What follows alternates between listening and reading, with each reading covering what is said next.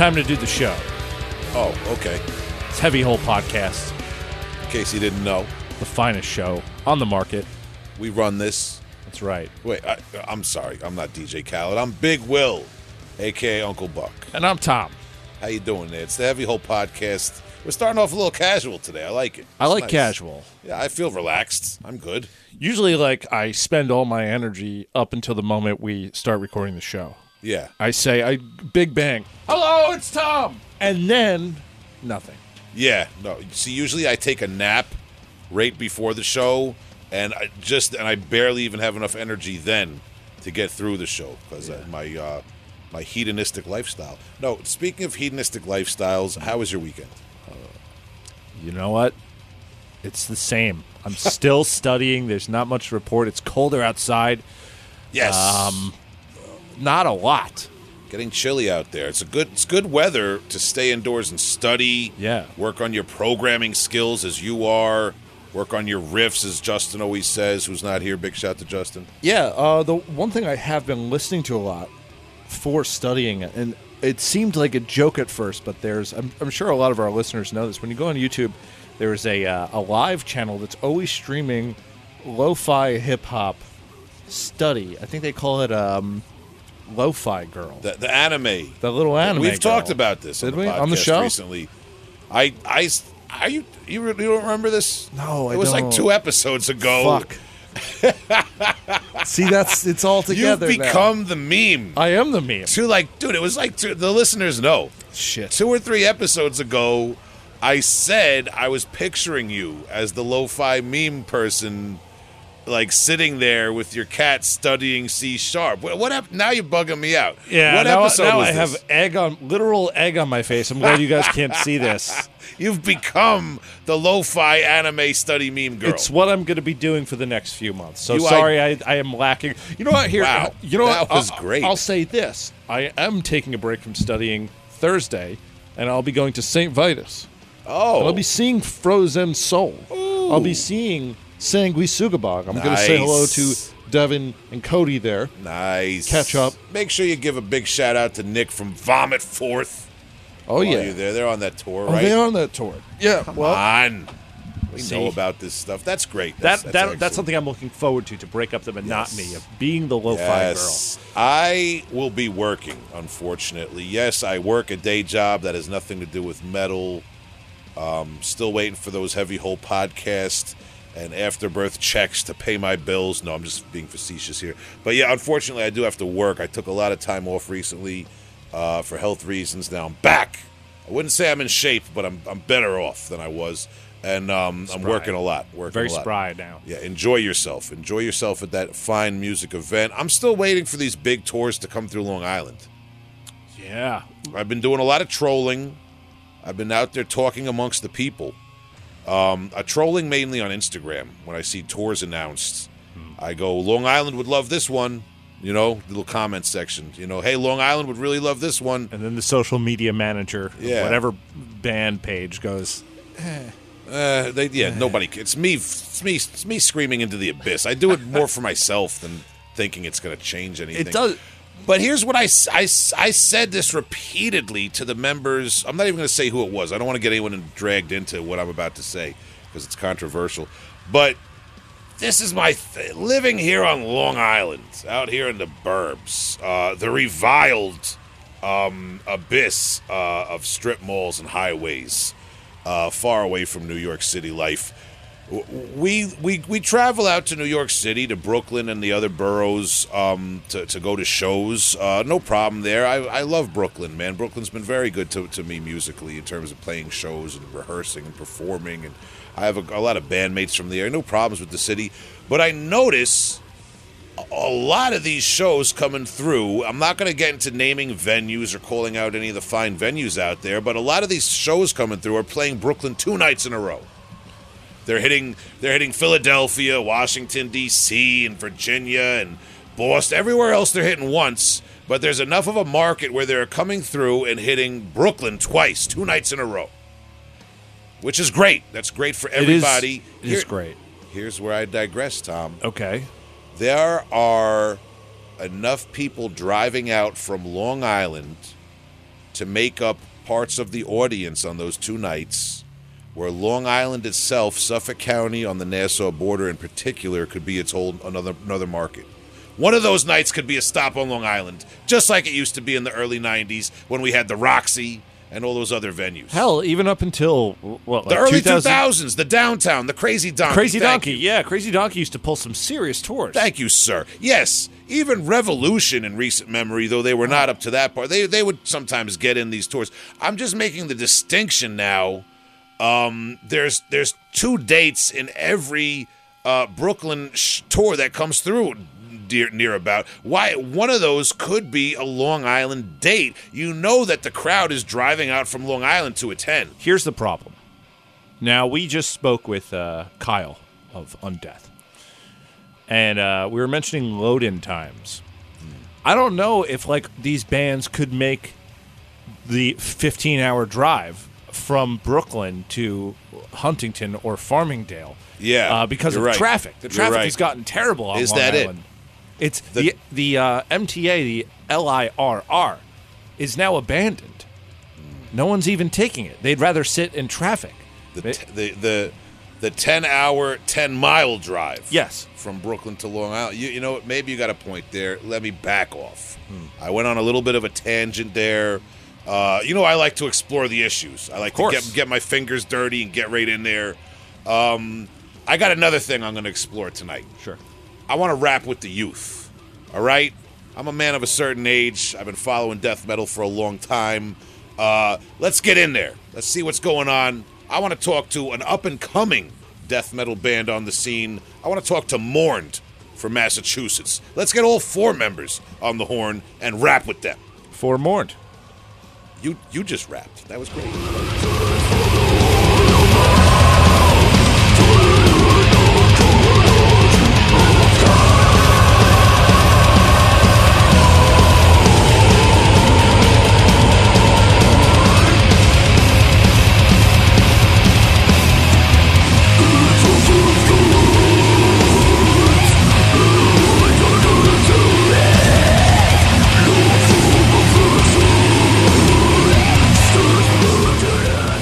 This is Big Will from Heavy Hole Podcast, and I'm here with all members of Mourned from Weymouth, Massachusetts. That would be the Coughlin brothers, Brendan and Dave, Billy Nichols, and Riyad Mitchner. How you doing, guys? Doing splendid Good today. man. Very good. Oh, awesome, man. And yeah, we got all four of you here, so I'm going to try to take it slow.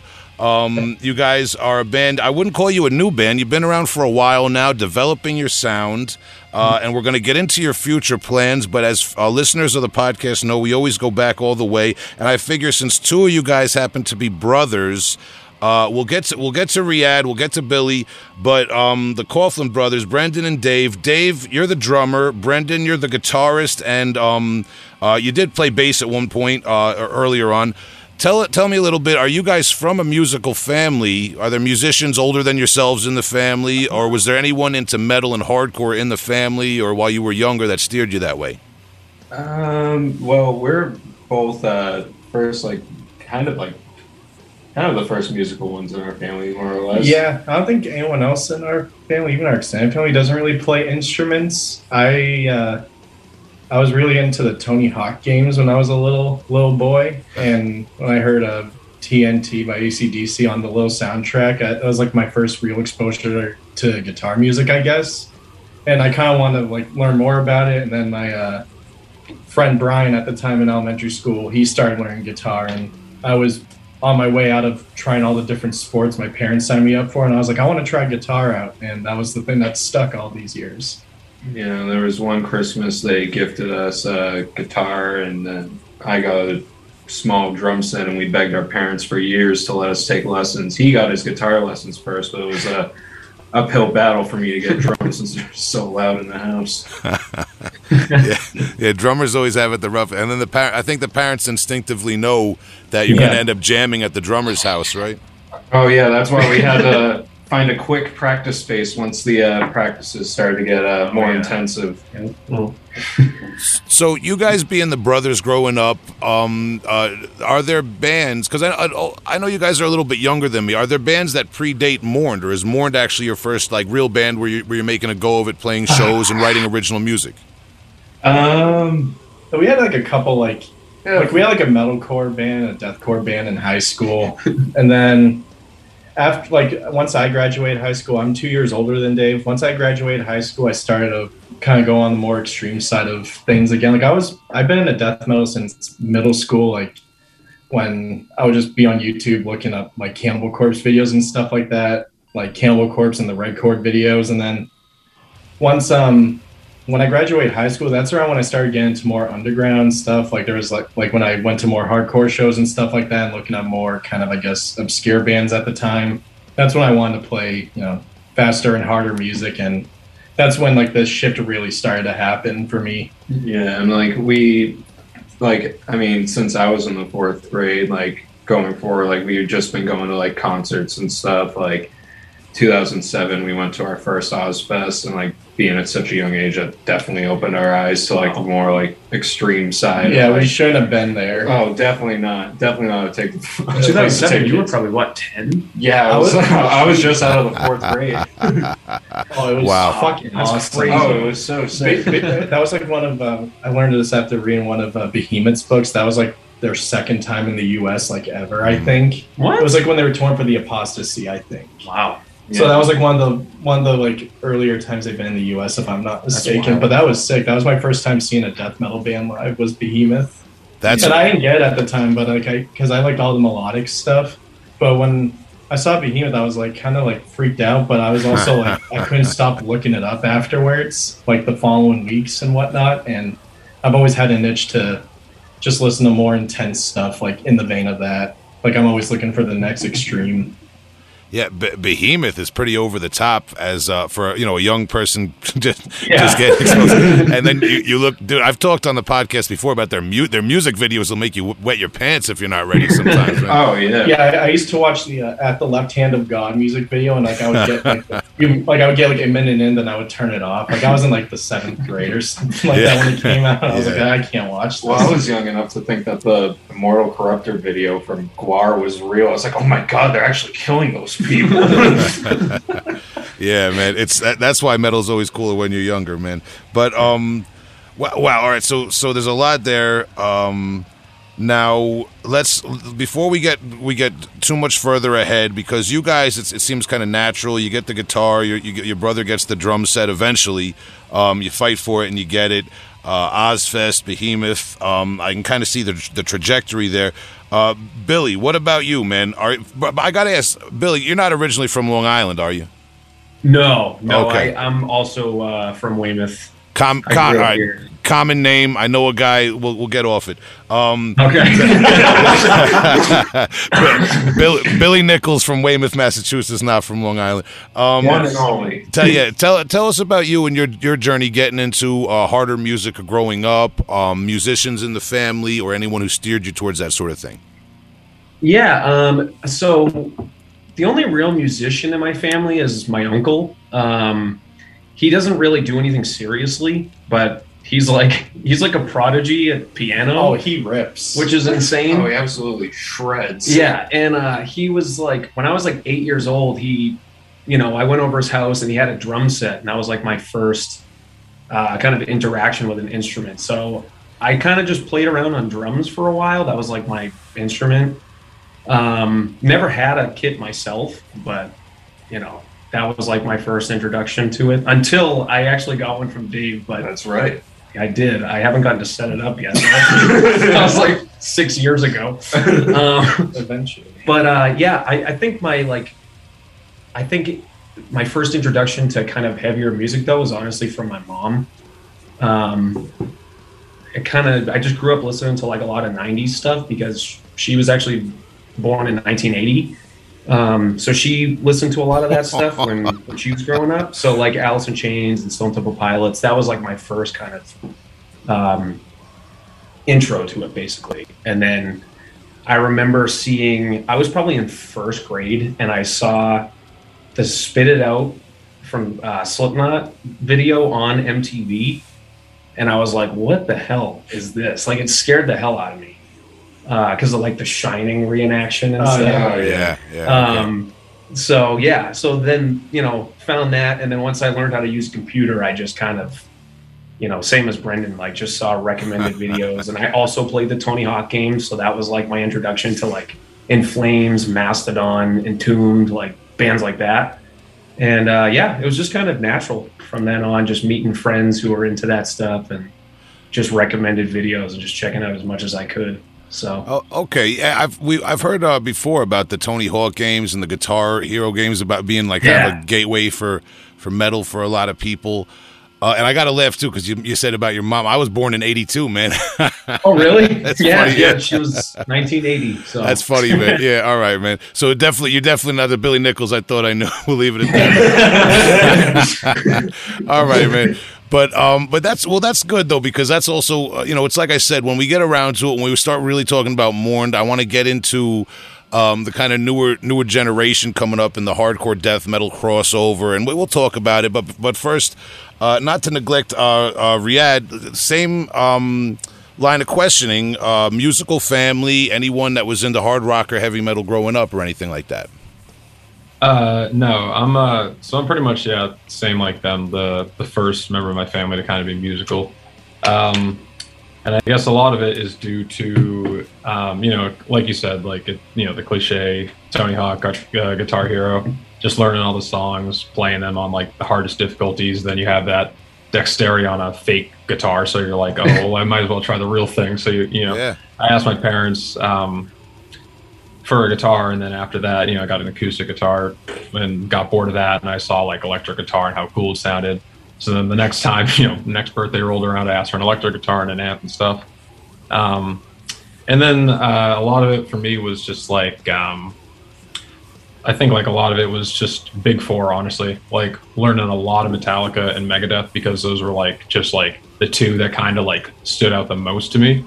Um, so i was learning everything and then um, yeah, just uh, and then meeting them actually because we all grew up in the same town. So we kind of, as we got into different bands, we kind of shared them together. We would like record videos of us playing this riff from this band, and like we would kind of like you know send this you know Borrow like CDs from each other. yeah exactly. It was uh, everything. Like we when we learned sweep picking, we were showing that to each other, and it was it was just like so we kind of like snowballed ourselves into it um, too. So that was that was good. Yeah, I Um, found out about a lot of music from you guys. Like Yeah, Yeah. yeah. So um, no problem. Yeah, you're welcome.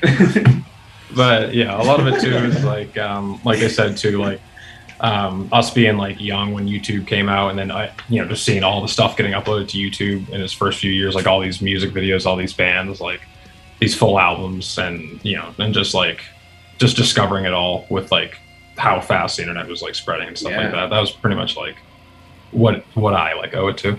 So Okay, all right, fair enough. And and you also answered one of my questions too. I was going to ask. Obviously, um, Brendan and Dave know each other, and I guess so. So Billy and Riyadh, you guys are, are all kind of from the same town. I would imagine you went to the same uh, high school, at least, right? Yeah, Yeah. yeah, yeah. So Brennan and, and Riyadh are a little bit older than me and Dave, but um, you know, we're all we're still there at one point at the same time. So Yeah, yeah, f- fair enough, man. Um, and now here's what, and, and well, also I should ask, um, Billy or Riyadh, any any bands that predate Mourned where you were writing original music and performing live?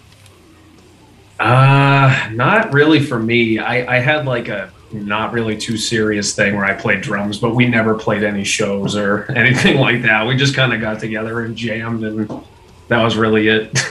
And yeah, none for me really. It was just kind of like, um, just like delving deeper and just discovering different bands, trying to learn their riffs, and just like once you know learn that, then move on to the next thing that I couldn't do and stuff like that. So it was a lot, just like you know, just like practicing on Yeah. my own and stuff until. Yeah. God, yeah, then that, that's that's cool, man. That's um, and uh, you know, again, let's get into where what I want to talk about. So, um, the band, you know, uh, the first thing I have is the promo 2016, um, which was uh the th- the three of you guys without Riyadh at that point recording it, if I got that right. yep, Um, and uh, it's a two song promo. At that point, I believe it's fair to say it had a very pronounced hardcore, maybe metalcore crossover sound and the vocals Yeah, and the, sure. the composition. Um, maybe just take me there for a minute. You guys, being from a younger generation than me, I know right now there's a lot of talk of hardcore death metal crossover. That's a big thing. Uh, but it, in, especially regionally, where you guys are from, you know, my generation, it was like Unearth, Shadows Fall, the Red Oh, yeah. Chord. Yeah. Oh, yeah. Um, uh, you know, even even Hatebreed was metal by a lot of people's standards in the '90s when they came out. You know, compared to a lot of people who grew up on Warzone or the Gorilla Biscuits or something like that. You know what I mean? So I, I don't think it's such a new concept. It's just being done in, in a th- this generation's way. Maybe if you guys want to just um, take a turn and weigh in on on that, do you feel there's some regional history of death metal and hardcore crossing over? It's not such a new deal. Um, yeah, I mean, I think I think it's important to kind of cross pollinate genres, honestly, uh, especially for newer bands. Um, a lot of my favorite bands are just kind of like they. None of my favorite bands are really just like one genre. They all kind of borrow influences. Like most of my favorite bands are still the bands that my uncle got me into when I was in middle school. When it was like so before I got into like the more modern metal, I listened to nothing but like Ozzy and Sabbath and all like the crucial stuff like that. And then he showed me a bunch of music videos on demand, and he showed me a Killswitch Engage live video, and I was like, I was like, this doesn't sound anything like Ozzy or anything else that I knew. And I mean, they've been like one of my favorite bands ever since. And when I was like doing more reading about them, all like I wouldn't really go hang out with people in like middle school or high school. I would just go on band Wikipedias and stuff and just read about them. And I was like, I was like, what do they call it? like metalcore? I was like, why is it called that? I just thought it sounded cool. And I was like, oh, it's a mix of two different genres. And I was like, well, that's that's kind of cool. And ever since then, I've gotten to bands like Shadows Fall and Unearth and stuff like that. And it's always it's one of those things where it's so like ingrained in me that it's kind of hard to escape. So whenever people hear us and they're like, yeah, I get a little bit like a death metal kind of hardcore crossover vibe. I'm like, yeah, it's Yeah. it's kind of impossible to not do. Hence the metal. That's Yeah. why. That's why we're not on the metal. it's my fault. and it's also like I feel, especially like since like Unearth and like Shadows Fall, like Killswitch, After Aftershock, Yeah. like um, Overcast, like all those like Massachusetts, like New England bands, like all that. It's like, especially like growing up, if you're gonna get into like heavy music, like around here, it's like you're bound to like gravitate towards like both sides because like all we have is Oh, like yeah. bands like doing like both sides like Absolutely. there's always like going to be like hardcore bands around here with more like metal influence or like metal bands with like hardcore influence like it's just like i feel like it's just like a natural thing like to come out of new england just writing like heavy music that For just sure. combines like everything from every element Yeah, and it's cool because like obviously I like traditional death metal, I like traditional metal. Like I like all subgenres. I'm not really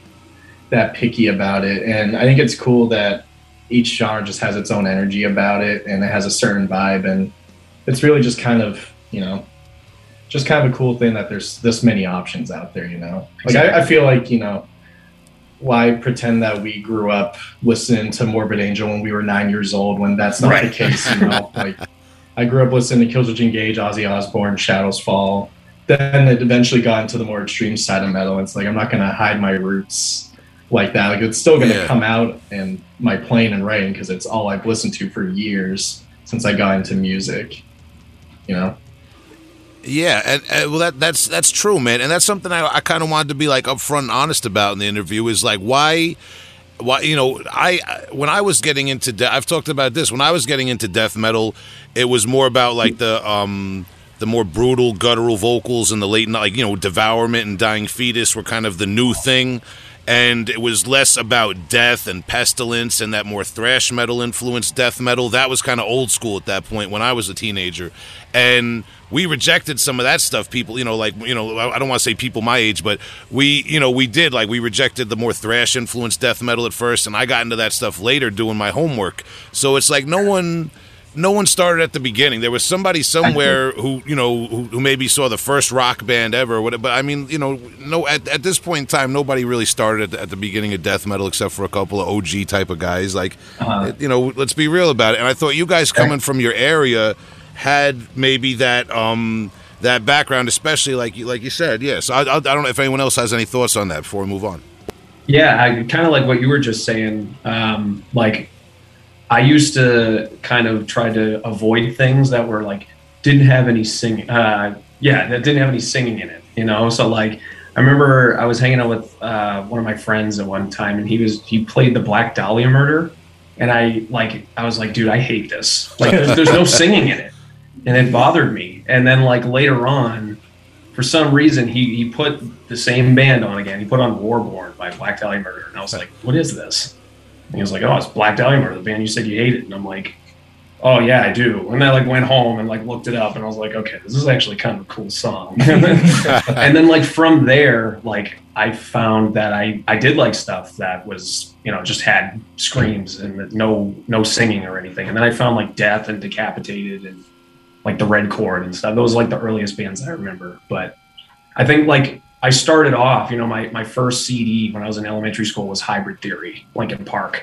So like that's what I was kind of accustomed to, and then it's just a natural thing. I feel like that was As you common for our generation. I feel like every one of us had a copy of that Yeah. around that age. Yeah, Hmm. exactly. That was like the first one I remember ever having, and like System of a Down. I think Toxicity too, but Yeah, yeah. oh, There's there's a there's an interesting despite our generation gap. There's like an interesting Ozzfest crossover because I remember seeing um, uh, System of a Down when Toxicity uh, was out, and I also went to Ozzfest in 2000. I think it was like Pantera was there and Soulfly. It was it was cool, man. But they're like the new metal is kind of like the the bridge there. Um, and the and the metalcore. Now you, you brought up Linkin Park. Here's a question I had with the climate nowadays. Like I had I had um, uh, a sociologist and author, Dr. Donna Gaines, on a few weeks ago, and she thought it was interesting that death metal was having a resurgence right now with the younger generation, and maybe it has something to do with world events and the climate now, and kind of like this nihilistic worldview that people are taking on because everything going on. I'll, I'll, I'll boil it down to this: Would you guys say? That death metal styles and death metal like looks and stylistically and the sound and the lyrics have a lot more in common with like uh, hip hop and hardcore and youth culture uh, in your generation a little bit more nowadays than in the past. Well, it's all like extreme forms of music. Like I feel like it's all just like very intense. Like no matter like what the sound is. So True. like I think whatever like they base it around, like it's obviously gonna be similar because it's all extreme forms of music. yeah, and I think it's something that probably people have re- like the masses may have rejected at one point. You know, like hip hop or death metal or you know whatever it is. Like Mhm. people, oh, this is too extreme. You know, so I feel like it's really similar in that regard as well.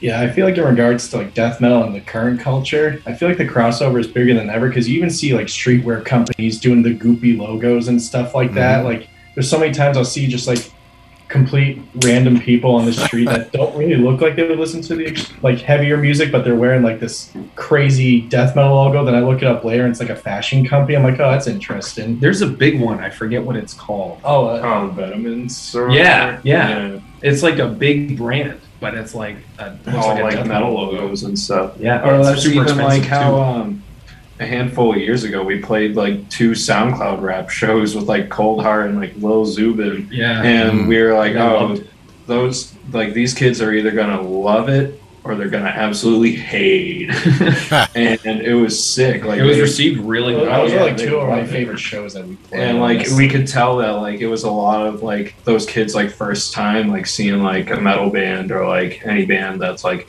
playing that type of music and a lot of them were like super excited and like we're buying shirts and the others were just crossing their arms in the back scolding us But I feel like the reason why there's such a big resurgence is probably just because it's so much more accessible than it was even just like a handful of years ago. Like, I think just like the way social media moves faster and faster by the day, more bands just come out and be like, oh, yeah, like we used to listen to like whatever death metal band in high school. Let's listen to it again. Then they're probably like, oh, yeah, that's super sick. We should just play a, be in a band like that. That's kind of like what I started doing is started revisiting some of the bands that I haven't listened to a lot of like since high school, like Hate Eternal and Behemoth and such. Like I always like listened to them, but never in like rapid rotation because I was always just picking up whatever was new and trying to get as much music in as possible. And when I eventually circled back to death metal, like when I was like in college and stuff like that, like even more so than I was already into it, I was like, you know, I think this is the style I want to play. And also it's such an interesting genre because you can do so much with it. You can either just have your total caveman, gross, perverted Yeah. death metal stuff. You can have your really cool technical stuff, or you can just blend it all together and just literally make whatever you, the hell you want with it. It's such like a malleable genre. I know some someone's listening to this and hating me for saying that, but I think you can do so much with that. but there's you know there's so many good bands too like i feel like you always hear people say like oh you know it's just the music's not the same or metal's not the same or whatever but i feel like those people you're just not looking I think metal's you don't want to find those bands you know Yeah, I think metal's honestly today and like it's like one of the best forms of the genre as a whole. Like Yeah, there's just amazing there's just endless good bands out there nowadays. And Not that there wasn't back then, but now it's so easy to find and so many new bands are coming out every day. Like yeah and so many labels that are paying attention to them everything you know it's really cool to see yeah, exactly like Maggot Stomp, Twenty Buck Spin, Profound Lore and stuff. Like yeah it's really cool having labels like that really like have their eyes like eyes and ears to the ground and just seeing, you know, who's coming up and what's new and what's gonna be the next big thing for the genre. Yeah, that, that that's true. There's a good support system for all this stuff nowadays too. As as many bands as there are, there also are quite a few labels. Like you mentioned, uh, Maggot Stomp, who you guys worked with. Yep. And be- before we get to that, um, your uh, I guess we'll say it, is it a demo or your EP, Rift Ripper, the four song EP in November 2017, right? yep, Yep. That was independently released. You weren't working with Maggot Stomp yet, right? Uh, I did. I think we eventually had um, Dead Sky Recordings in Tokyo distro some CDs for us over there, but that was about no. I think uh, I think it was Earrot Tapes that put out a small cassette run. yeah for For Rift us. Ripper. And then the Dead Sky thing was after Devoured Humanity. They combined it. Yeah, I it Yeah, I think we self-released the CDs, but like we like we put out the release ourselves, and someone else wanted to put out tapes for it a little bit later. Yeah, that well, that's that's like I said. Like nowadays, there's a lot of labels where you can get cool little licensing runs for different Yeah. formats and shirts. Like, but um, but we're getting to that. Uh, first of all, I was a little unclear in my in my research. Um, was was Riyadh on Rift Ripper? Uh, he wasn't. No, the lineup was a little bit different. Uh, Okay. We had our former guitar player in the band, but um, He played. Yeah, he was bass at that. Point. he was bass at that point. Yeah, so yeah, he was our former bass player, then turned guitar player when we had Ria join the band, Mhm. and now when for the Devoured Humanity lineup, it's us four. Got, okay, got it, uh, got it. And when I listen to that, the interesting thing is when I listen to your guys uh, up till up to date, you have three releases, each one um, about a year, give or take, maybe a year or two re- removed from the other, and there's a marked progression. Because the initial 2016 promo, like I said, it has a very hardcore kind of crossover metalcore sound to it, um, with with metal influences. On on this Rift Ripper release, um it, it almost sounds like there's a gradual progression with like almost thrash and uh maybe like more prog minded uh uh thrash and and death metal in mind there but not fully crossing over to death metal. I gotta ask being that you guys are from um massachusetts would uh revocation be in some way influence or maybe not so much? Maybe i'm a little off base there Yeah, uh, Dave Davidson's honestly one of my favorite guitar players. I can't play like him to save my life, but I just I listened to a ton of Revocation when I was really getting into like heavier thrash stuff, heavier death metal, and I heard one of the first releases I heard from them.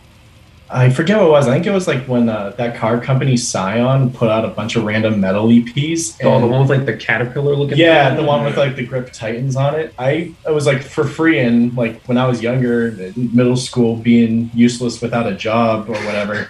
I had to like I We're too young to work because you're in middle yeah. school. but like I downloaded it for free and like I listened to it on repeat over and over again. And that was like around when my friend Bennett put on a bunch of like black metal and death metal on my iPod. But Revocation was a big one for me just because I loved how paced it was and I love all the solos in it and stuff and just the way that they blend in so many different genres at once is so cool because it's literally like seamless with them. that and I'm like the only one in the band who listens to Rush, so whenever there's a weird time signature, you can blame me.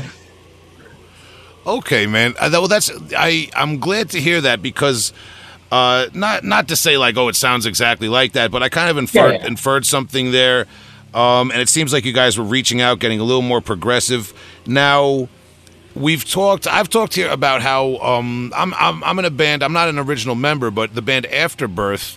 Those guys are from the early '90s, and they've told me that when the drummer joined, he didn't even know how to play a blast beat. He didn't know what death metal really was, and he learned how to play blast beats and faster as the band was progressing. And after he joined the band, um, now Dave, being a little bit younger and maybe from a more hardcore metalcore background, did you adapt yourself to death metal during the development of the band? Is that fair to say?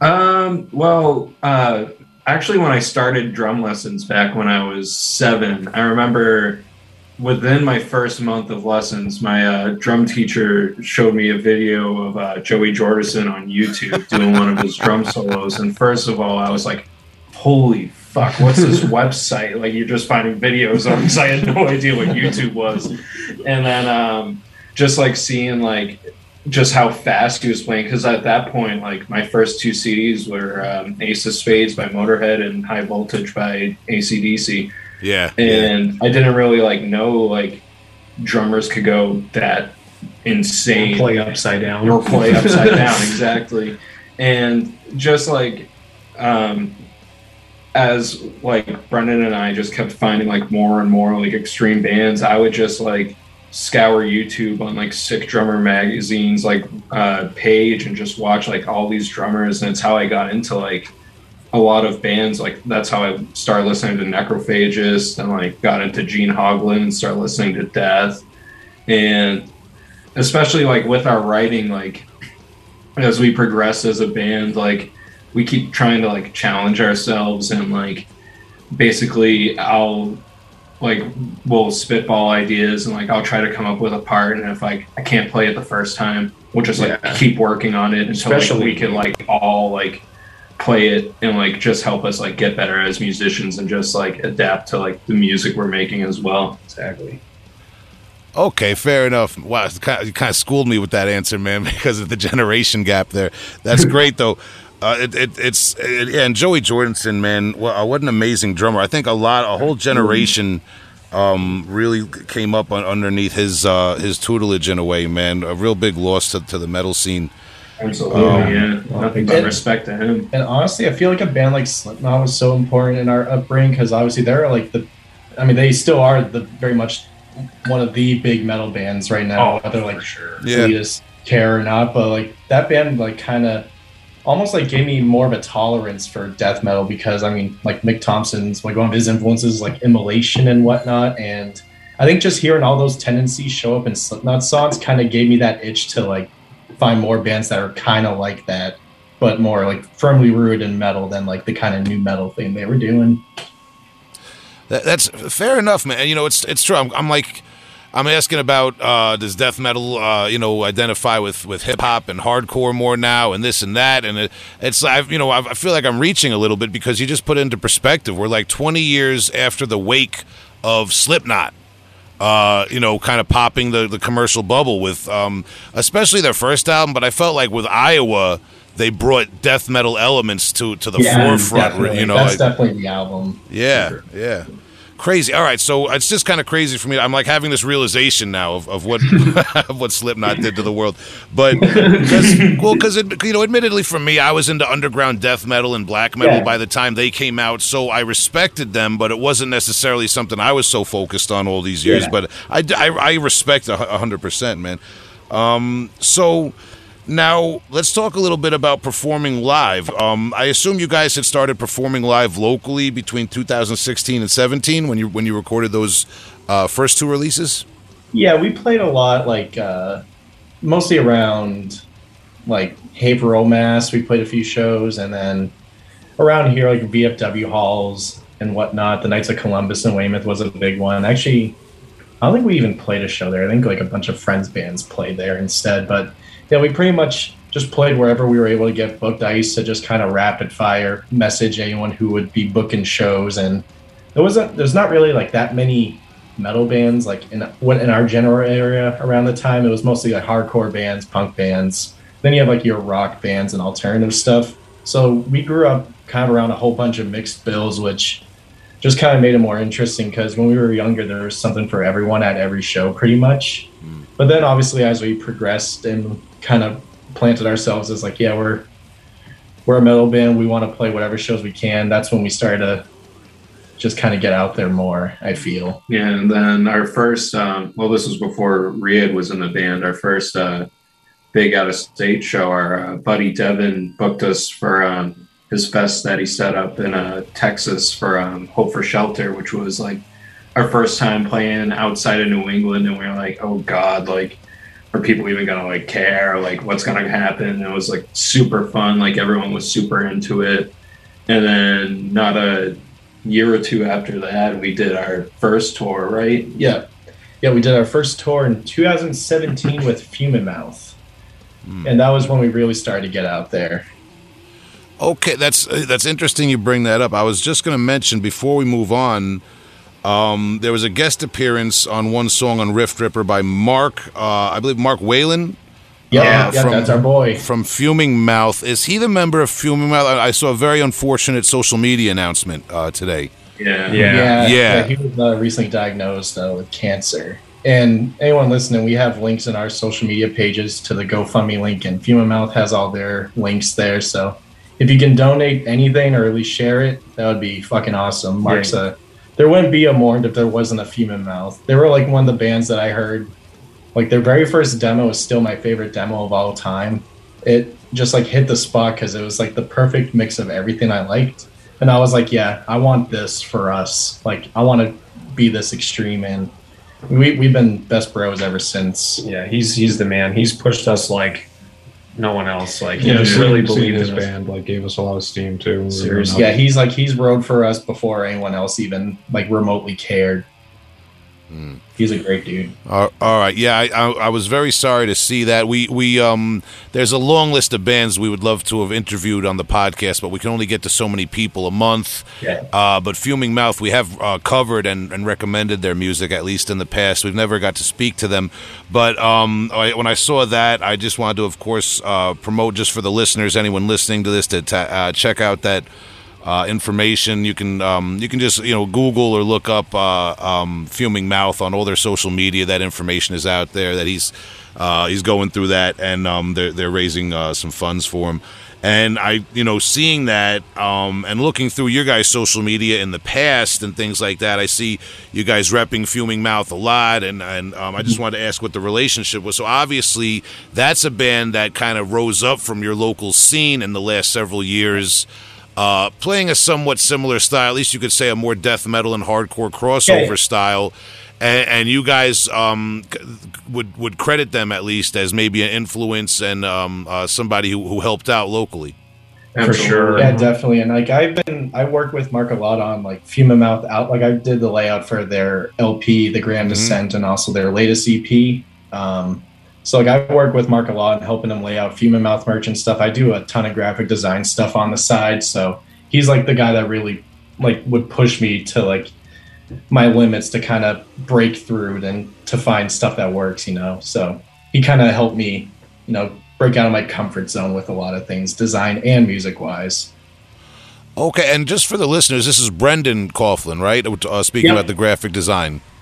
Yep. Okay, and because you had mentioned the graphic design before, and those fuming mouth um, designs are uh, they're striking. So I wanted to get into that. Could you just speak a little bit about your background with art and design, and if people want to Yeah. want to contact you in regards to that? I don't know if you're offering it on a commercial level or just for friends or whatever.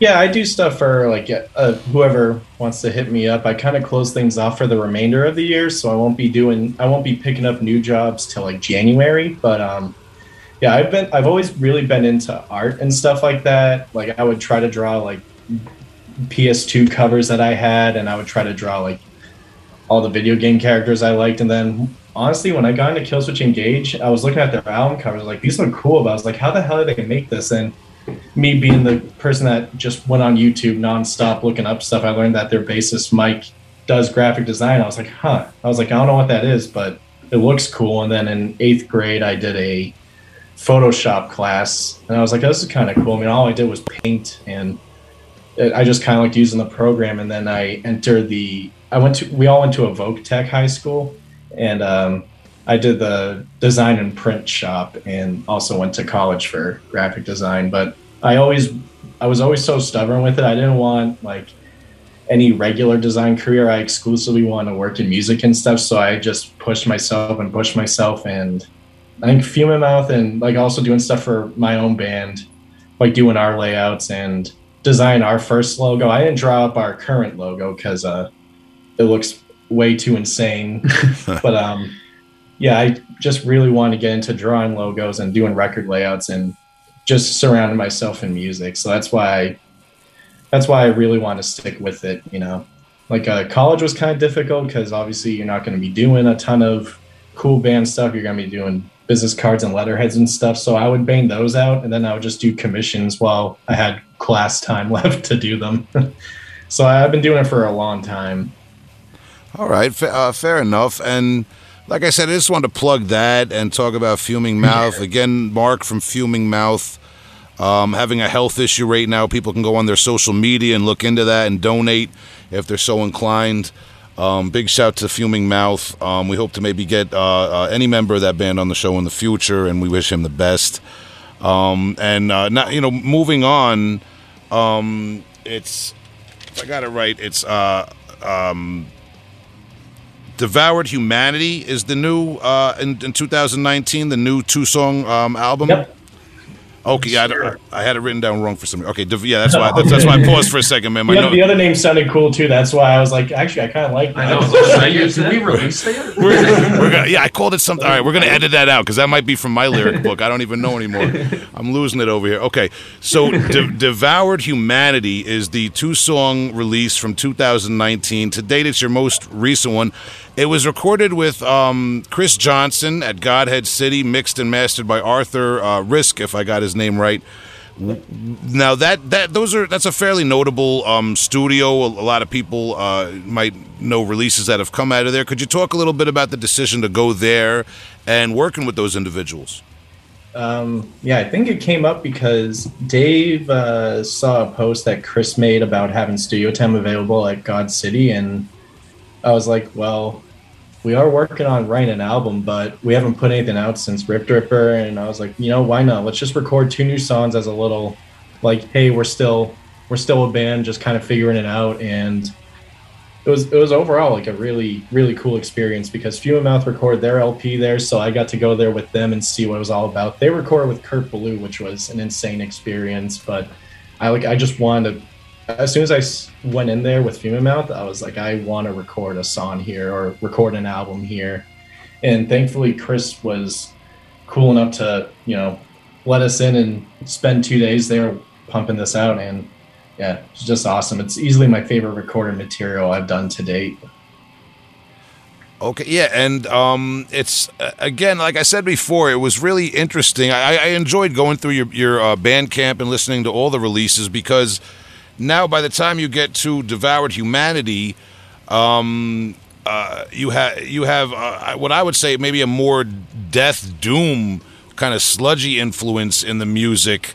Um, could you speak a little bit about that and how you get from Rift Ripper to Devoured Humanity stylistically? Um, and I assume by that point, uh, Riyadh's in the band, right? Yes. O- Okay, so could you talk a little bit about about, about the writing and the um, the build up to recording those two songs at least?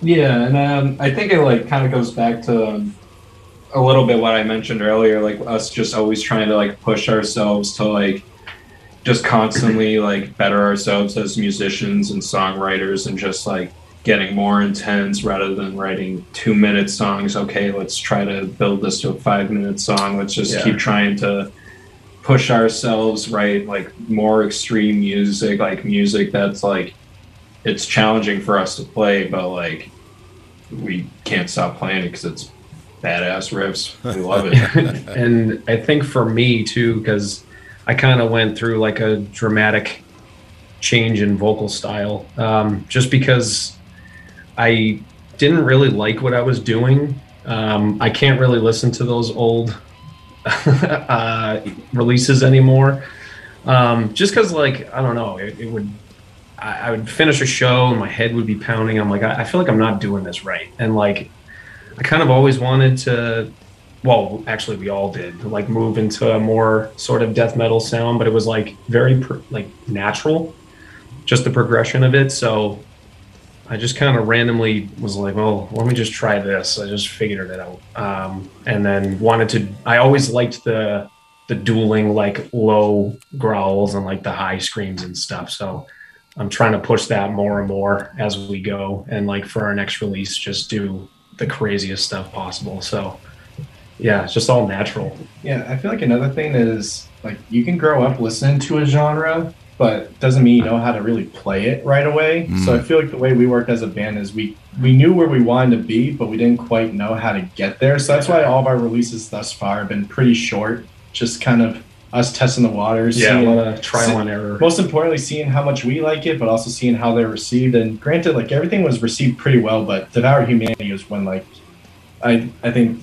really it really started to spread the word about us a lot Yeah, like a couple of years between uh, Rift Ripper and Devoured Humanity, like collective uh, influences in the band changed, and like seeing what uh what stuff had changed, like in like metal in those like few years around us, kind of like seeing where we wanted to be with our sound and stuff like that. Okay. Um, yeah, fa- fair enough. And you said that those two songs um, are actually taken from writing that was intended to be for uh, an ongoing album that you're writing, right? yeah so those songs were originally planned for the record but the more we started writing the album the album itself so far has kind of its own distinct vibe it's a little less like it still has its occasional kind of slow sludgy moments but it's not as much in it so we devoured humanity is just kind of like standalone songs and then the album's going to have a little bit of its own flavor. Obviously with the album's kind of a good culmination of everything we've done so far i feel hmm. where we really just like figured it out.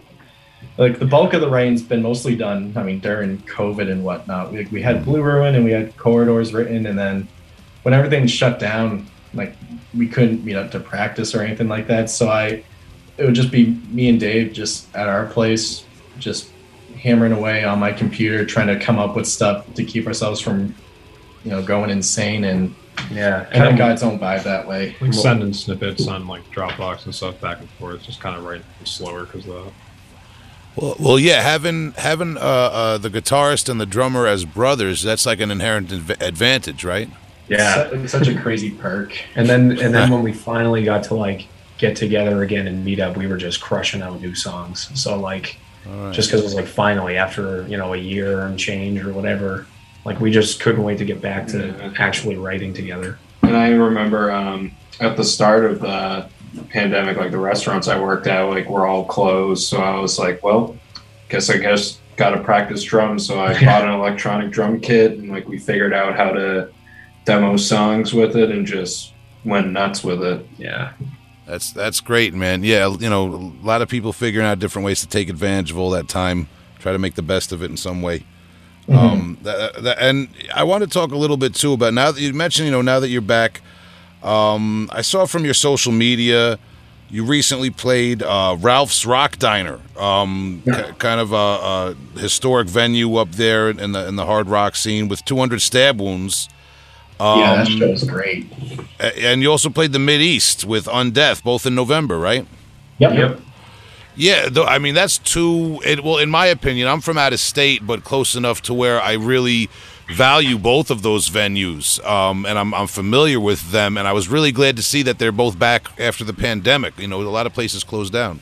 Uh, those are my favorite places to play. I mean, especially the Middle East. Like, it's always such a cool vibe there. And all the like the four shows that we've played, had, like two of them were at Ralph's and two of them were at the Middle East. One show was Middle East downstairs with Blood Incantation, and then the other one was upstairs with Undeath. All four shows back to back were like fucking awesome They were all great. Yeah, like I did. like our first one back was our headliner. It was like a headliner set that we played. It was um, us, Blood ties. Gog, and oh my god, who and else? Vogue played? by Rat. And no, um, who played that first one back? I know. I don't Blame even. God. Oh, blame God! Oh I- yeah, I Blame think God. Yeah, prob- that Blame yeah. God played. I thought they played 200 Saplings for some reason. No. I was getting them. up- That's the problem with us playing two venues back to back is I don't know what show was what. And Mark's in like 15 bands. Yeah. Well, No, yeah, that, shout- that first show back was just really reassuring because I mean, obviously, as you know, Ralph's shows don't really start super early, so we were playing last, and I was just kind of having fun hanging out with friends. And then when showtime finally happened, I was like, all right, time to set up. And everyone that was there from the beginning stayed till the very end, and I was like, that that was really reassuring that people were still that into mm-hmm. it after all this time. I mean, And it was like cool for us because it finally gave us a chance to sprinkle in some some of the songs that we've been working on for the past like year and change and Yeah. like seeing everyone get super excited for us and it's making us even more excited to finish and record the the album and everything. Yeah, it's one thing about us is I don't like to rush out songs. Like I'm very nitpicky with everything Oh, yeah, creatively all I do. super picky. Like I'll, I'll stay up till like two in the morning reading lyrics to a layout I'm working on just to make sure there's no typos or anything like that. Like I'll really take my time with everything, and especially with songs, I like to finish one, then let it settle for a handful of days or so, and then Make sure we still like it. I mean, we must have we must have scrapped like over like a dozen songs at least Oh, yeah. over the last like We'll- couple we'll, years. We'll write a song, we'll play it like a million times. And at first we'll be so excited, and then by like the twelfth time we'll be like, we fucking hate it." Get Yeah, and that's it." how we know, like, okay, this one's not good Yeah, enough. like if I'm not excited to play it at practice every uh-huh. week, then it's out. That's how that's how we do it, which is why it take it's been taking us so long to write this record. But in the end, we learn how to write songs that we want to hear and want to write and play. So that's the that's the change off here. That's well. That's what they say. They say you got your whole life to write your first album, and then your second album, you got you know how, however long. So Yeah, exactly. take your time, man. That's that's good. And uh, you know, speaking about those venues, like I said, Ralph's Rock Diner and um, the the Mid East. I'm glad to see those places back in action. I also notice uh, the first show of the year. You guys are playing um, with Cruelty with a K from Japan. Yep. Yeah. Um, Mutilatred, uh, Stabbed. Speaking of Mark, big shout to Mark Valentino, by the Absolutely. way. Big Um, shout out to love Mark. Mark. Love you, Mark. That guy's huge. huge, huge fan of Huge Good. Mark. He's the best. Got big dudes only. good, yeah, uh, good, big, big fan of the beard. No, good guy, um, good local guy to me, and um, he, he kind of hooked uh, hooked us up with this interview in the first place, man. Um, shout out to him. Uh, but um, uh, Blood Tide, uh, Adrian, there's a, a few bands, but I noticed that's and that's by the way for listeners, that's uh, at the Sons of Italy in Hingham. Uh, Massachusetts, uh, Saturday the first of January, Ja- uh, New Year's Day, right? Absolutely. Start the new year off right. things off proper. crazy yeah that's gonna that's crazy that little tour um uh, and uh, it's the I believe it's January uh, second. They're going to be in Brooklyn with that. Uh, my little band with uh, um, Mark uh, and friends, uh, Exsanguinated, uh, Oh, is going to yeah. be on that man. I, I got you know I got to plug my own shit for the listeners too. Oh, absolutely. Yeah. Feel Feel shit's free. badass. yeah, shit rocks. We pr- appreciate it, man. But we'll we'll get back to you guys, man. I'm not not not a, uh egomaniac on this, but um, uh, so talk. But talking about that, where I want to go with that, I notice it's at a Sons of Italy. And you talk, Yeah. you meant you mentioned Knights of Columbus before. Now you guys have um, like like really established regional venues like uh, like clubs like Ralph's Rock Diner, the Mid East, like we talked before, and several others. So is there like still a healthy scene for these more DIY uh, community center type places like your VFWs, Knights of Columbus, and and I would just say, um, I'm sorry, what, but like, what's the difference in the scene, the difference in the types of people that throw those shows or attend those shows compared to the more professional clubs and venues? Uh, I'd say first shout out to our good friend Kyle License, along with his pals and uh, Vanguard Booking that have been doing those shows. They book a lot, like they book a handful of Ralph shows under like the old, um, I don't know what to call it, booking name twenty four sixty two booking or something like that. But now they're under Vanguard Booking. They book a lot of shows at the Sons of Italy, which is pretty cool because it's right along the South Shore near where, where we live. So Almost hometown. almost hometown. Town over hometown. Yeah, exactly.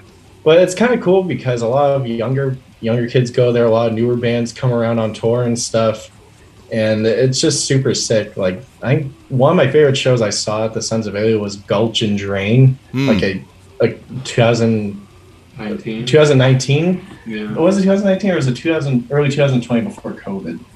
Uh, 2019, I believe. Yeah. Okay, yeah, like that show is fucking awesome. But it's just cool to still have something that, if like I have nothing else going on, I can just go on Instagram, and be like, oh, there's a show down the street tonight. I can still go to that. And I yeah, I think it's cool too because like you mentioned the differences too. Like I think the more professional ones, it's like you know more established bands most of the time, and like people who are just kind of well aware of those bands. And I feel like the shows that are you know might take place at Sons of Italy, since Kyle himself, he's a young kid, you know, so Yeah. like. And he books all these bands, um, you know, mixed bills, hardcore bands, metal bands, whatever. And it, it really brings out a lot of younger kids. Like there were so many. Last one we played, I can't remember when it was, but I didn't know anyone. yeah, there was a lot of people I've never seen before, and like we mentioned, it's basically a hometown show. So Yeah, it's it- really cool. It's like looking almost like 10 years into the past where we were like their age, kind of going to whatever VFW hall we could, whatever show was happening around our, our parts. Yeah, exactly. I think we're very spoiled in Massachusetts because the last show we played with Undeath, there was a, a show at every single venue at the Middle East venues that night. Hmm. Like there was a show downstairs Middle East, there was just a show at Sonia, there was like a show upstairs Middle East that we were playing. It's it's like insane around yeah, here there's lately. no shortage of uh, extreme music for all these young kids to munch on up here. yeah, it's true. Yeah, well, that kind of gets to the point I was I was I was trying to make with this interview too about the crossover and how it's not a not necessarily a new thing. It's just um, a, a new generation doing it. I think it. it's now. just like represented in a different way. You know what I Mhm. mean? Mhm. Like that's why sometimes it gets guff from certain people, and sometimes it's praised by people. You know, it's just one of those things. You know, there's something for everyone, and everything's gonna get spun in a different way every couple of years. It's just inevitable. Maybe I'll hate the next round of kids that come around. I don't know. you will. Trust me, you will. the, the the podcast has forced me to be very open minded, man. I, I might have hated you guys if I wasn't doing the podcast. I'm I'm just playing, man. I'm playing, but it, it's you know it's like it's a it's funny, but it's a good point too because like you mentioned before about seeing the the fashion shirts that look like death metal logos and um and it's like it, I feel like it's kind of like this like sliding scale of like, well, what what offends you as an underground music fan? Does like the new generation doing it, but they don't know about what you know about it offend you, or does Kanye West wearing like a Dark Angel shirt offend you? Or like what what is it? Like what's you know what's it take? At a certain point, you just gotta be like, I like metal for myself and for what it is, and you can't let outside stuff irritate you, man. People, other Right, people take it for exactly. what they take it for. especially, Especially on social media, all you have to do is just unfollow, mute, or block accounts, and it's Yeah. out of your sight like immediately. That's Yeah. that's an important one. That's a good tip right there. I like that, man. Because a lot of a lot of people, man, you would have so much less uh, anxiety and stress from from social media if they did that. Because you know, you're sometimes you're looking at uh, uh, you know pe- people that you you don't necessarily like or people that you think have it better than you for some reason. You know. Yeah, it's like you have total control mo- most of the time about what you see and what you hear. So I feel like you know, it's no need to stress about what some kid thinks about death metal or how some kid has a death metal logo for his fashion company, but he's a rapper or something like that. It's like it is what it's it like is, a, it's like you it's all art and it's all self-expression, whether you like it or not. You know, it's if everyone was into the same thing the same way, it's like what's the point of self-expression? You know. right. Yeah, just don't be a dork. Let these kids listen to riffs. It's fine. Fair enough, man. Yeah, and it, it's like it's like I said too with uh, watching the progression and the different um, releases you guys have had. Uh, you know, sometimes it's interesting to watch things change over the time and watch um, a new generation take it over, man. So on, on that note, as we um, as we wind down, talking about your uh, your upcoming album that you're working on. Could you talk? Is there any stylistic shift, maybe from Devoured Humanity, that you want to talk about? Um, just any plans in general. I don't know anything about the album of Blast note. it's definitely it's definitely our more intense it's probably the most intense version of ourselves more more blast beats more ass beating parts more melodic parts which i'm really excited about songs. Faster Yeah, songs. yeah, really, really slow songs. yeah, There's gonna be yeah, a Like mix most- of everything. Especially because all I listen to when I write is either the early Suffocation albums, Dominus, or Coheed and Cambria. so you'll you'll hear all of that in there. I like. All right, I'm excited for it, man. And yeah the albums I, i'm really excited about it. it took us like i never wanted to just rush out a record and be like yeah here's our first album quick let's hop on a tour and let's do Exactly. it because like I, I just know I wouldn't be happy with it, you know. So that's why I was like, I don't mind taking our time, just playing local one-off shows or maybe a show out of state here and there, because it, it's like something I like. It sounds so full of myself when I want to like perfectly craft our sound. You know, I wanted to put something that we're all proud of out there. You know, I I didn't want to be like, oh, we should have. I didn't want to put have our first album be a whole bunch of should haves. You know. Hmm. Noth- yeah, nothing wrong with that. That's a good attitude, man. Um, and on that note, is there um, can can you speak at this point of any uh, like is there a label that you're working with, or um, is there an album title, anything that people can hang on, or should people just follow your social media and hang tight? Maggot Stomp, baby. Okay, there it is. Um, Maggot Stomp Records. People know. People should know by now. Yeah. Yeah. It's very hard to ignore. Like every every band just rips and, you know, can't go wrong. That's where I got into a lot of the more newer bands that are out there now just before we, we were even on the label, you know. Yeah, and shout out Vomit Forth. Craziest fucking Huge band. shout out Vomit Forth. See them tomorrow. See you Yep, tomorrow. we're, go- we're all going to the Frozen Soul Sanguisugabogg Oh, show yeah. tomorrow at the Middle East. Shout out to the Middle East. Yeah, v- vomit, vomit forth. Um, technically a Long Island band, um, in my mind and heart, because the drummers from Long Island. The rest of them are uh, Oh, yeah. Connecticut guys. Yeah, Shout man. Yeah. I, I always, I, I always think of, for a minute, I always think of them as a Long Island band until I remember it's just one guy. But sh- big shout out to Vomit Forth. Um, uh, we, we've we had Nick on the show before, and I'm really glad to see them on that Frozen Soul and uh, Sanguisugabogg and everybody tour. Man, that's that's a, a great look for like them. Been awesome. Yeah. Yeah, I, I, I would love to maybe speak to them again in the future and get, get their stories from that, and um, of course speak. We've had Sanguisugabogg on, we've had uh, Sanguisugabogg on, and uh, maybe we'll, we'll get somebody from Frozen Soul eventually. But um, but tonight we got you guys, uh, Mourned uh, from Weymouth, Massachusetts, and just to wind down now, we always ask the guests to recommend one older and one newer album by any artist you like, metal or otherwise. I'm gonna let all four of you guys go. Um, I, I'm so- already ready. I gotta break Yeah. out the library. I, I listen. All right. All right, go. I already know your Awesome. old one. All right. So Awesome. my old one, and I mentioned it earlier. Everyone has to go on YouTube and listen to Dominus, View to the Dim. It's a big inspiration for me for the record. It's hard as fuck, and um, it was also all the members of Volbeat's first band. So you don't have to listen to Volbeat. You can just listen to Dominus. But It's, for yeah, an it's not what you think when you hear Volbeat. Oh no, it's super heavy. Um, and a new record. I'm a huge fan of the Dream Unending record, so go check that out. Yeah, yeah, yeah. Okay. Um, so my current uh, older record would be uh, "Blood Has Been Shed" Spirals. I've been listening to that a lot lately. It's um, Howard Jones and Justin Foley's band from Killswitch Engage. Um, that, that's a big one on heavy rotation for me. And for a newer record, um, I've been listening to a lot of the new Spectral Wound album, "A Diabolic Thirst," and that's probably my favorite black metal record of the year personally. Like it's in steady rotation just about every week. All right. All right. Cool. Sweet.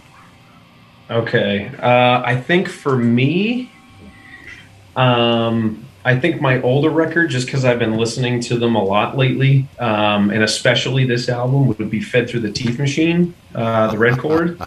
Yeah. Uh, yeah. Another band from around here. And uh, yeah, huge influence on us. And uh, I think Clients is still my favorite, but I'm going to say Fed Through the Teeth Machine today. And then for a newer record, just because I've been listening to it a lot, is uh, I'll probably go with Hushed and Grim from Mastodon. Hmm, Uh, one of my okay. favorite bands of all time, and I love that record. Um, not as you know crazy heavy as their old stuff, but uh, I love it. I'm really digging it. Okay. Uh, yeah. Shout, shout to Gunface from the Red Chord. We, we. Uh, th- I know Tom uh, from the Heavy Hole team went back and forth behind the scenes once or twice. We're trying to get in, invite him, entice him to do an interview one day. Big shout to Gunface, uh, fan of his work. Uh, but moving on. Um, uh, please continue, fellas. Uh, and then um, just me being like kind of big on prog now that I play. Oh, I grew up, you know, playing guitar, but now I play bass a lot, so I have to become, you know, big on prog. So older um, colors by Between the Buried and Me is like one of my favorite albums. Mhm. Taught me like a lot of bass when I was learning it. Um, and then for newer, I'm liking uh, Ascension Codes by Cynic. Of course, a lot of you know. Oh, dude, I meant to talk stuff. to you about that. That album's so good. Uh, yeah, we're gonna talk about that. But Uh, yeah, I, Cody from uh, my band Afterbirth has been pushing that on us. I, I haven't had a chance to sit down and listen to it, but I'm looking forward to it. For And everything. Yeah, everyone awesome. has to listen to that Afterbirth record from last year because that's my favorite record of last year. And I will shout you out for that because that shit is awesome. Uh, uh, uh, uh, uh, thanks, man. But uh, appreciate you're making me blush now. No, I appreciate it, man. Thank you very much, man. Um, very, very honored to work with those guys, man. I, I'm glad you guys checked it out, man. And um, I also thank you guys very much for your time. Um, you've Oh, been very generous with your time and your story. I appreciate um, the back and forth. And uh, who knows? Maybe one day we'll see you in Metal Archives. Yeah, Yeah. hopefully after this Hopefully. record, we'll Hey, see. Yeah. So the funny thing about that is I have my own page in the Metal Archives because Yeah, under graphic design, but the rest of the band doesn't get it for the riffs. Yeah. Yeah, we were actually blacklisted. I think we were Oh, taken off the blacklist at this point, but we were at one point. Well, so. the funny thing is, if you go on my Metal Archives profile, you go on like um, whatever I did, like you can see the layouts or logos I did. Then you click on bands, and it's more, but in white. yeah, you can't. Yeah. click on it. There's no Yeah. link. I was like, I was like, I was so close. we're almost there. So we're on there, but just in text, like in Yeah. passing. Yeah, you have, you have to copy and paste the name and Google it. They, they have like te- you know tech guys like work you know working behind the scenes on the algorithm of your riffs to see if they're metal enough. Yeah, they, Yeah. They, they have a couple shadow people in cloaks listening to our music, just Yeah. grim and how much they hate it. I I'm very upfront that Metal Archives is an incredible resource for what Oh, we it's do on the on the podcast, man. But I, I got no problem busting balls for this one, man. I think it's funny. Oh no, And they're great. I, I- learned a lot about bands, just Yeah. not about my band on it. Yeah, just Oh, not about yeah, just not about. They were not helpful at all to, for today's episode, except for comic relief. It- it's And- really funny. But I Um, would say enjoy it because Big Shot. I love I love Rick from uh, Buckshot and Gray Skies Fallen and Reeking Aura, my band, my um, loyal guitarist and, and good friend uh, to death. But he actually wrote emails um, trying to prove that Buckshot Facelift ha- was metal enough with one of our albums and like finally got us listed. And I'll always regret it because I like the, I, I wanted the distinction. I wanted like we were too punk for Metal Archives, you know. But whatever, man. So enjoy it while you got it, man. We got the title now. yeah, yeah, yeah. You guys felt from us. you guys got the title now, man. All right, man. Well, enjoy the belt, enjoy the rain, and good luck with everything in the future, guys. I look forward to seeing you live one day. Uh, that's Mourned from Weymouth, Massachusetts. You guys can check them out on Bandcamp, Facebook, Instagram, Twitter, um, everywhere but Metal Archives, right? So, uh, just parting words for fans of your music and listeners of our show. Um, take care of each other. Listen to some good fucking riffs. Uh, just go to shows, hang out with people, Yeah, Start listen a to something band. new, man. listen to something new. Yeah, uh, make something super dope that you're proud of, and then make something that you're even prouder of after that. And also shout out Mark Whelan and shout out Fuming Mouth. Get better, Mark. Mm. I don't know if you'll listen to this or when you'll listen to this. I'll text you about it anyway. Uh, love you, dude. Yep, much love to Mark Whelan and Fuming Mouth. Um, support Massachusetts metal bands, support metal bands, play some video games, and uh, don't be a dork. All right, there you have it, man.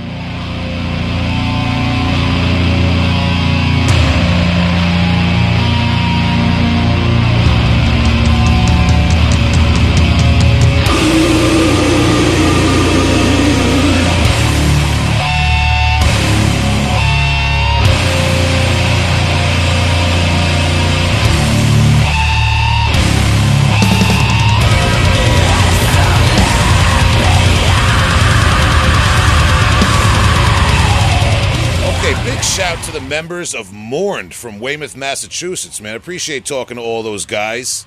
Um, I was kidding around a little bit about rapping with the youth and the young guy, but you know, seriously, we got different generations. I'm about to turn 40 up here.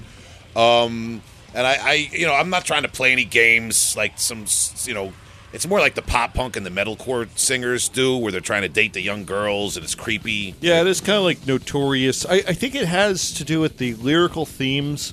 Um, You see, like you talk about death metal, and it's always like sci-fi or like abstract ideas, things that would Yeah. rarely happen. But in like that weird pop punk world, there seems to be this crossover. Like it's always about a girl or something. and There's it's like this. Yeah, it you're, you're right. to the more perverted end uh, with some members of that. Of course, not all of them. I think there's a lot more to the equation, and there's a lot of bands in those genres that are probably just you know regular you know dudes that that you know we wouldn't want to generalize in this conversation.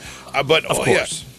You're, you're probably right with a little bit of that like melodramatic kind of like you know love romantic subject matter with the lyrics. The It's like- ratio to like subject matter in real life Yes, with the band weird. members, it's cl- like a lot higher with you know. But Yeah. th- that's just a thought. Well, all I'm getting at, not to make it weirder than we just made it, uh, I'm about to turn 40. I'm not, you know, Tom. Like, look at me, dude. I, I got a, I got like a crew cut. You don't a- look a, day clean over shave. I'm not, you know, I don't, I don't have any tattoos. I- What, are- like, I'm wearing. I mean, we really got to break this down for the listeners. How I'm not trying to um, uh, uh, present myself as as cool or fashionable. I'm wearing. I have one Scion sock. These, these are the when we when we talked with Eston Brown about um, the Scion metal scene, and it comes up on the podcast when the Scion Car Company. I'm wearing one stretched out old ass Scion sock from like 12 years ago. That was at the bottom of the sock drawer. The other sock is indeterminate Right. brand. Just I'm wearing black on black dad shoes, um, Fila dad shoes, ripped Reebok sweatpants, and a crowbar long sleeve. yeah, big on crowbar recently. It literally says heavy quality since 1989. They put Yeah. heavy quality on a size 4X crowbar shirt. You think they were joking?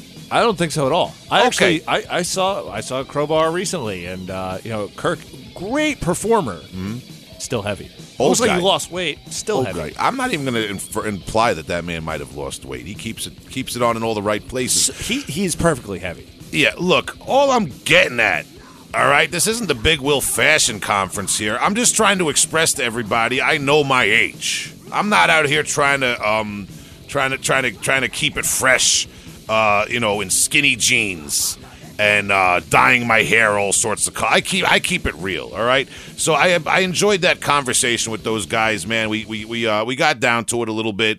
Um, I I realized that Linkin Park and Slipknot might have been influential music entities in the last twenty years. Um, I don't know how that got by me, uh, but. Uh, shout to those guys, man. Check out Mourn. Be on the lookout for their their latest um, uh, material coming out soon, hopefully. And uh, as we transition, you know, I talked about um, the the older uh, uh, the older aspects of metal, old dudes uh, keeping in touch with the young, blah blah blah.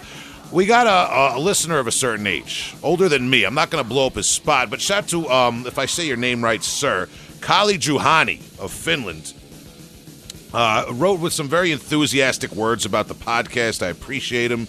Uh, reached out on Facebook Messenger recently. Um, asked first of all, he asked about Mortiferoth, uh, Queens-based death metal band that I big upped on the podcast recently. M O it's uh, M O R T I F E R O T H. Uh, Mortiferoth. I'd like to speak to those guys. Um, last time I checked, Brian Hobby from Internal Bleeding was with them. Ex members of Laceration from Long Island. Um, a really cool old school raw band to check out. But another band um, that Kali asked me about was Hellbound from New York, an old school band from the 90s. And I said, Kali, gotta be honest, buddy. I don't know. Um, uh, you caught me out here. I'm not going to front. I'm not going to try to sweep it under the rug. I'm going to be upfront with the listeners. I've heard the name Hellbound here and there. I might have seen it on a zine or a distro list, but I do not know Hellbound. Allegedly, one of the first uh, death grind bands, or death thrash bands, I should say more appropriately, from the Bronx part of New York City, uh, the the Bronx borough, to record uh, death thrash in the early '90s. Um, we don't know of a lot of Bronx-based death metal or thrash metal bands through the years. Members of Demolition Hammer, I believe, uh, the band Brain Dead, who we could get into and try to cover more in the future. Other than that, I don't know a whole Bronx very famous historically for hip hop, not so much for metal that I know about.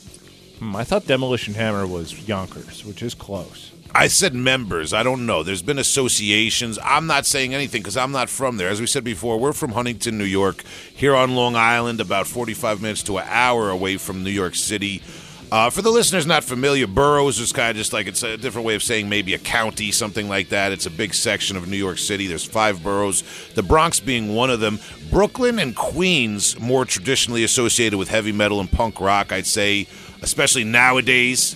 Um, the scene very heavy in Brooklyn for live music and, and everything in general, uh, including heavy metal. But the Bronx, I thought I thought this was very interesting. So I went back and I checked it out on um, Kali's recommendation. Shout out to him again. And went down the wormhole. They had three demos released in the early 90s. I think it plays out from 90 to 95, their little career. Three excellent demos um, of uh, uh, ex- exceeding quality really good stuff. Not necessarily what you might expect with that New York tag on it, um, especially being from a borough more associated with hip hop through the years. It's not groove oriented death metal. This is actually uh, really excellent, high caliber death thrash that I found very reminiscent of the early Sepultura albums and early Death albums that would have been available in like 1990, 1991 to these guys. If you're a fan of, say, Schizophrenia uh, by Sepultura, um, Beneath the Remains by Sepultura, the first two Death albums, uh, you know, and, and maybe you're more traditional, like Slayer, Testament inspired early death metal and thrash. This is the way to go, man. These guys did not play. I saw that the bass player was involved in a few acts, but n- nothing, nothing really else. Not, like, these guys, I don't think ever, to my knowledge, went on to be in um, bands or are active today. So it's sad. And in this age of reissues, I'm hoping that one of these labels picks up. This would be a, such a nice little CD compilation reissue CD to have all three of these demos. Maybe they could dig up some bonus stuff on a, um, a, a CD or, or, even vinyl, who knows. So if uh, labels are listening, man, you should go back and look for Hellbound from the Bronx, New York. Three demos in the early 90s. Very available, by the way, I should say, on uh, Fred Figueroa's um, YouTube channel. That's uh, Fred, F I G U R. Um, Tom, you got that for me? Yeah. F I G U E R O A.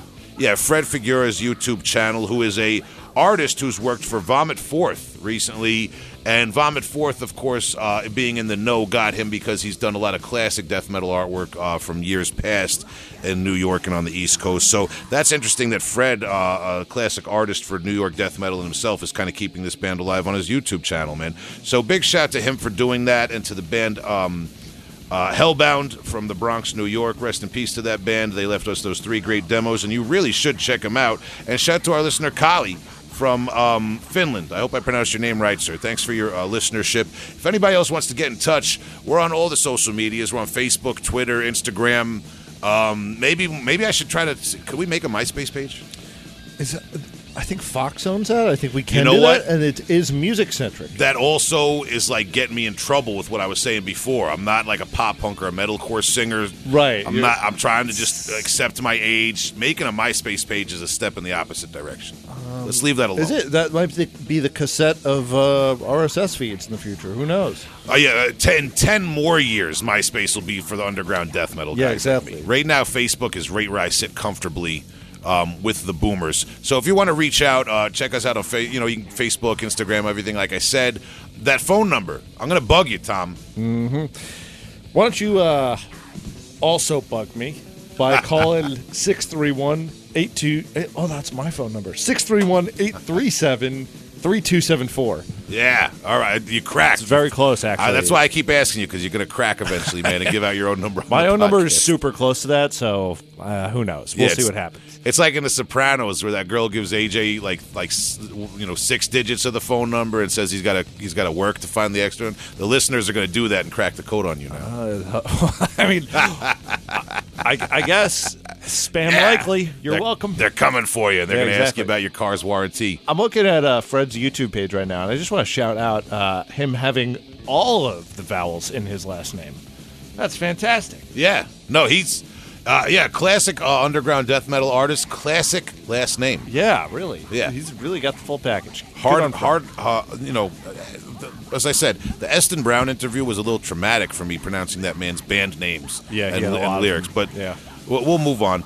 Um, but yeah, so if you want to call us up, leave a voicemail like that. That's the number. We also got heavyholepodcast at gmail.com. Um, or you could uh, uh, tie two cans together and throw one into Huntington and see if Big Will picks it up while he's walking the streets aimlessly, um, uh, hoping for new death metal bands to drop out of the sky. Listen, this is the Heavy Hole podcast, and we thank you. We thank the members of Mourned.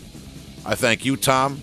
Always nice to see you. Thank you, Will. Big shout to Justin out there in the wilderness, roaming around like a like a, a ghost. Some kind of spooky ghost with a uh, full inbox from a bunch of freelance uh, clients that are, Oh, yeah, that well, are haunting him. Speaking of full inbox, that was fun. If anyone else wants to call up and uh, try to take Justin's job, Yeah, that was Yeah. fun. Roman Cheech, yes. yeah, yeah, we're we're definitely accepting voicemails uh, parodying um, job applications for Justin's job. I don't know that we're officially cutting Justin loose yet, but we are going to cut you loose. Thank you for listening to the Heavy Hole podcast. I think we covered everything. Everyone. Oh.